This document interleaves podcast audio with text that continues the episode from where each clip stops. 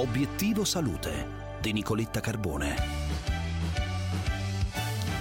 Da un'indagine su sonno e stress durante il primo lockdown in Italia è emerso che i tipi mattinieri sono stati più resilienti e hanno resistito meglio allo stress rispetto ai nottambuli. La notizia arriva da uno studio pubblicato sulla rivista Chronobiology International e realizzata dal laboratorio Sonnolab dell'Università di Pisa. E in linea con noi il professor Ugo Farraguna, professore di fisiologia dell'Università di Pisa, che ha partecipato allo studio. Professore, buongiorno. Buongiorno a lei e buongiorno agli ascoltatori. Sì, eh, in questo lavoro abbiamo studiato circa 1300 persone e ci siamo chiesti se ci fossero delle caratteristiche individuali associate alla capacità di meglio assorbire lo stress causato dal contesto del primo e più rigido lockdown italiano. Nel dettaglio abbiamo scoperto che i mattinieri, le allodole, cioè le persone che tendono a svegliarsi presto e ad andare a dormire presto, hanno gestito meglio lo stress rispetto ai gufi, persone più attive la sera rispetto alla mattina.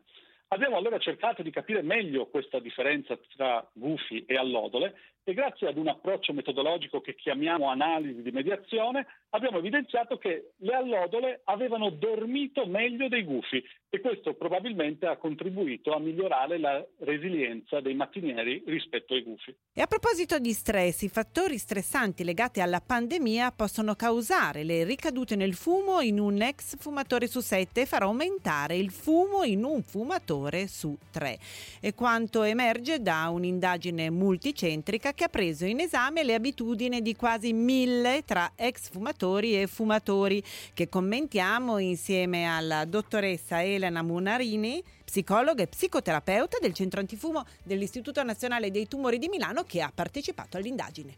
Eh, durante il lockdown ci siamo resi conto di quanto i fumatori, gli ex fumatori si possano essere trovati soli perché il lockdown ha richiesto anche la chiusura dei centri antifumo vissuti spesso come eh, servizi non essenziali.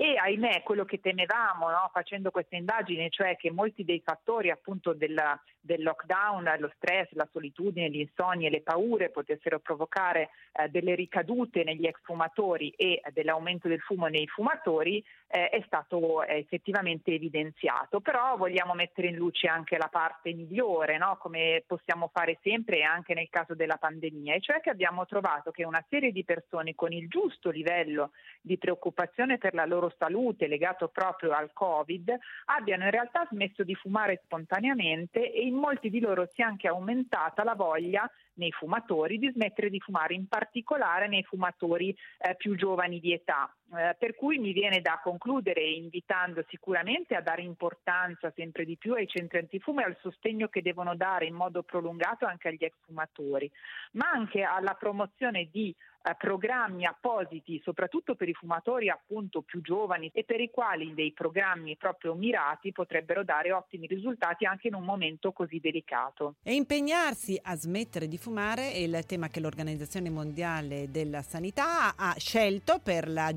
giornata mondiale senza tabacco che si celebra oggi e di smettere di fumare parliamo anche nella nostra diretta video tra poco sulla pagina Facebook di Obiettivo Salute insieme al dottor Roberto Boffi. Vi aspetto, smettiamo insieme, ce la facciamo, non mancate.